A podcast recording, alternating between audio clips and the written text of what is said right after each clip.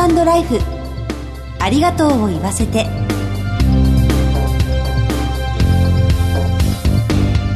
こんにちは。番組パーソナリティの久保井あさみです。いかがお過ごしでしょうか？この番組では知っておきたいお葬式を中心とした就活に関わる情報をお届けしています。いつかは訪れるその日のために様々な分野からゲストにお越しいただいてお話を伺います。今回も引き続き女優の由美かおるさんにご登場いただきます。どうぞお楽しみに。ハートライフありがとうを言わせて。この番組は安心と信頼のお葬式全総連全日本総裁業協同組合連合会の提供でお送りします。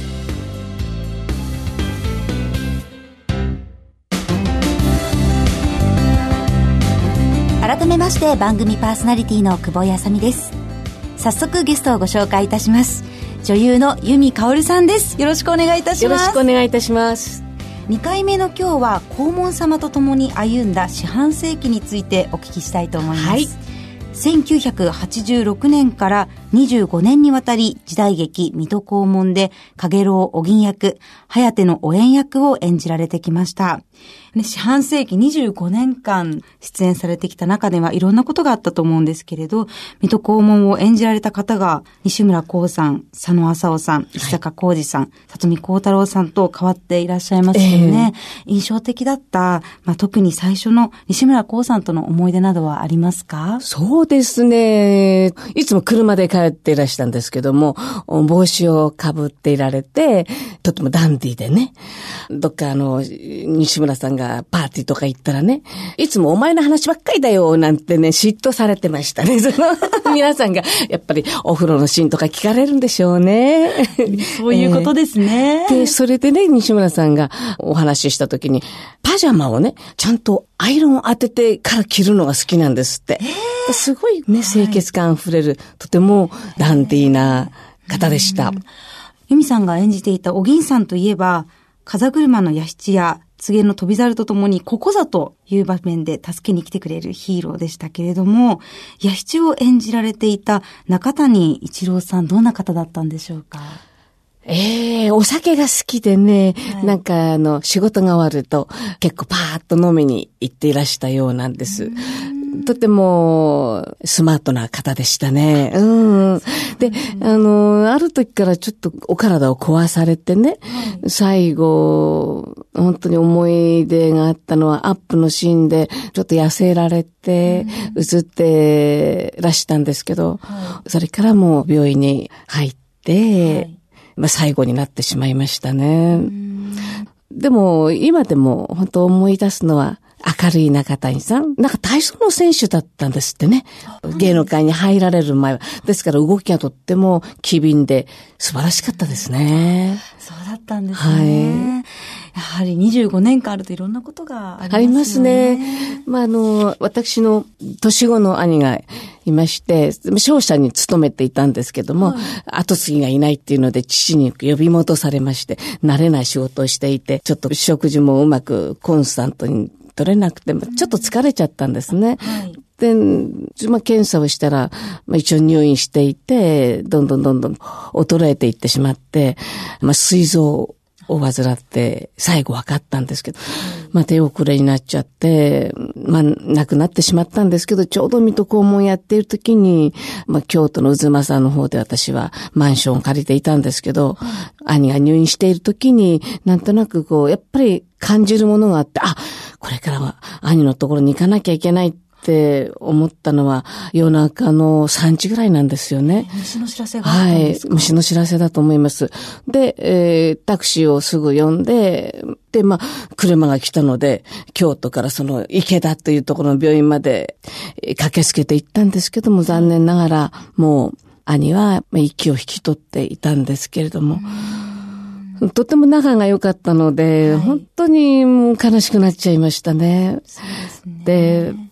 こう、お星様がね、こう、死んでいくっていう時にやっぱり爆発するんですってね。はい、お星さんも。ですから、その時に爆発したと同時に新しい星も誕生するんだっていうことが、まあ言われていて、はい、まあ兄は亡くなって、しまったけれども、でも、いつも兄のことを思うと、すぐそばにいてくれるような気がしてね、絶えずそうやって、兄のお嫁さんたちとお話をするときに、やっぱり、兄貴はきっとこの辺にいるわよ。だからってね、やっぱ兄のことを話してあげた方がいいのかなっていろんな思い出をね、亡くなってもこの宇宙にきっと、どっかで、えー、見てくれて、見守ってくれているのかなって、いつも思っていますから、心強いですね。なんか、ありがたいなと思いましたね。うん、うん、そうですね。こう、亡くなった方とのお別れの仕方として、はい、やっぱりずっと話題に出したりとかして忘れない、っていうことが大切ですね。大切ですね。いつもやっぱ思っていますね。うん。素敵。本当に仲のいいご兄弟だったんですね。そうですね。まあそういうことがあって、また、父も他界いたしまして、はい。これも仕事してる最中だったんです。水戸黄門やってる時に。はい、で、ロケーションに行っていて、そしてまあ病院帰り、ちょっとじゃあ、父んとこ寄ってみようと思って、忍者スタイルのままね。衣装のままですか？衣装のまま、あの、病院に駆けつけて、はい、そしたら、まあその時まだ元気だったんですけども、今度いつ来れるかわからないから、はい、父にね、お父さん大好き大好きだから愛してるよって言って、本当に父にあの、感謝をしました。だから、いつもやっぱり感謝の気持ちっていうのは、本当持っていたいと思っているんですね。父が亡くなって、うん、お葬式にもちょっと仕事で行けなかったので、心残りはあるんですけれど、でも、父もね、きっと兄と一緒にこの今近くに来てくれているのかなって思うと、元気になりますね。そうですね。亡くなったらそこで終わりじゃないですよね。じゃないですね。永遠にやっぱり魂というものは存在しているんじゃないかなって思っています。ですから、絶えず思ってあげることが大切かなって思いますね。そうですね。しっかりお見送りすること、そしてずっと思い続けることって大切ですよね。うん、そうですね。うん由美さんにとって、お父様の言葉の中で何か印象に残っていることってありますか？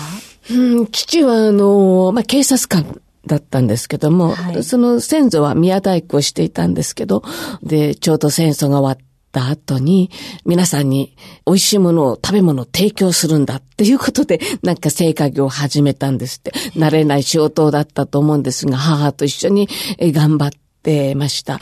本当に、その父がですね、まあ芸能界に入るときは猛反対だったんですけれども、はい、まあ父との約束で芸能界に入ったんだったら決して途中で、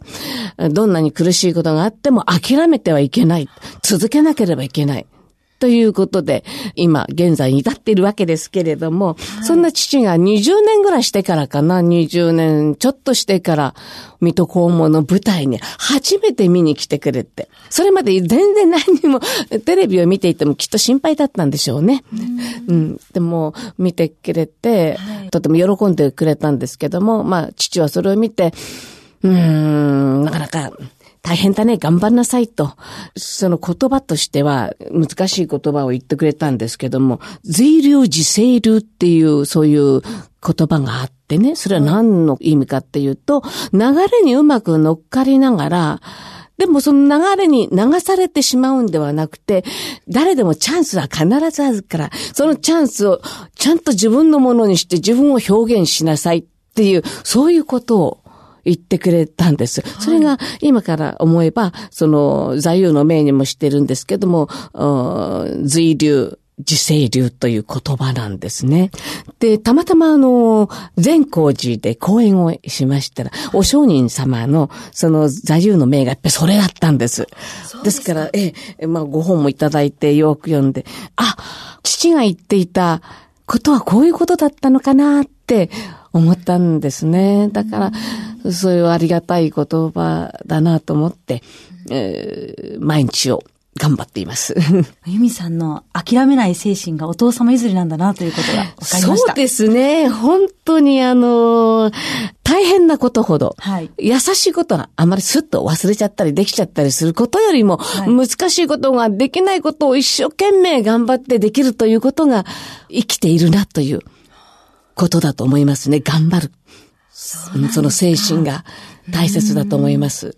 まさに、え今年3月に37年ぶりに発売された新曲も、新しいことにもチャレンジされているんですよね。ねはい。あのー、これも本当に、えー、夢が実現いたしまして、えー、素晴らしい皆さんのお力添えで、この CD が出ました。アルバムジュエルボックスですね。はい、そうです。全部で10曲ですけども、新曲が4曲で、あとの2曲が今までの歌ですね、あの、アレンジし直した、はい、曲なんですけども、あとはカラオケが入っていて、えー、それでアコーディオンの曲も入っていて、それを弾き語りをしてますけれども、はい、大勢の皆さんに聴いていただいて、覚えていただいて、一緒に振りもありますので、はい、踊って歌っていただきたいと思いますね。収録されている音楽を皆さんの前でお披露目する機会も来月あるんですよね。あ、そうなんです。えー、6月の16日ですけども、やついフェス。フェスに出るんです、私。初めて初めてなんです。はい、もう大勢の皆さんの中なんですけども、ワクワクドキドキ、ワクワクしておりますので、ぜひ皆さん16日6月です。見に来ていただきたいと思います。2回にわたり貴重なお話を伺いました。どうもありがとうございました。ありがとうございました。ゲストは女優の由美かおるさんでした。お忙しいところどうもありがとうございました。ありがとうございました。全日本総裁業協同組合連合会全総連は命の尊厳ご遺族の悲しみ一人一人に寄り添ったサービスを何よりも大切に考えご遺族の心を形にする。地域密着の葬儀者が集まる全国ネットワークです。全総連加盟店ではお葬式の専門家である葬儀事前相談員総裁ディレクターが皆様からのご相談をお受けしております。お葬式のご依頼は安心と信頼の全総連加盟店まで。詳しくは全総連ホームページをご覧ください。すべては個人ご遺族のために全総連。全総連。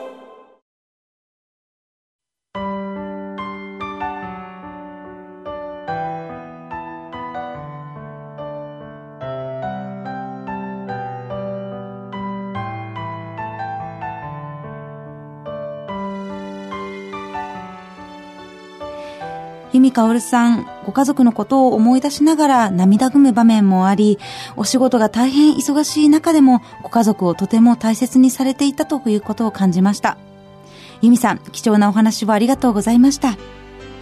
次回も素敵なゲストにご登場いただく予定です。放送は6月5日水曜夕方4時55分からです。どうぞお楽しみに。進行は番組パーソナリティの久保井あさみでした。ハートライフありがとうを言わせて。この番組は安心と信頼のお葬式、全総連、全日本総裁業協同組合連合会の提供でお送りしました。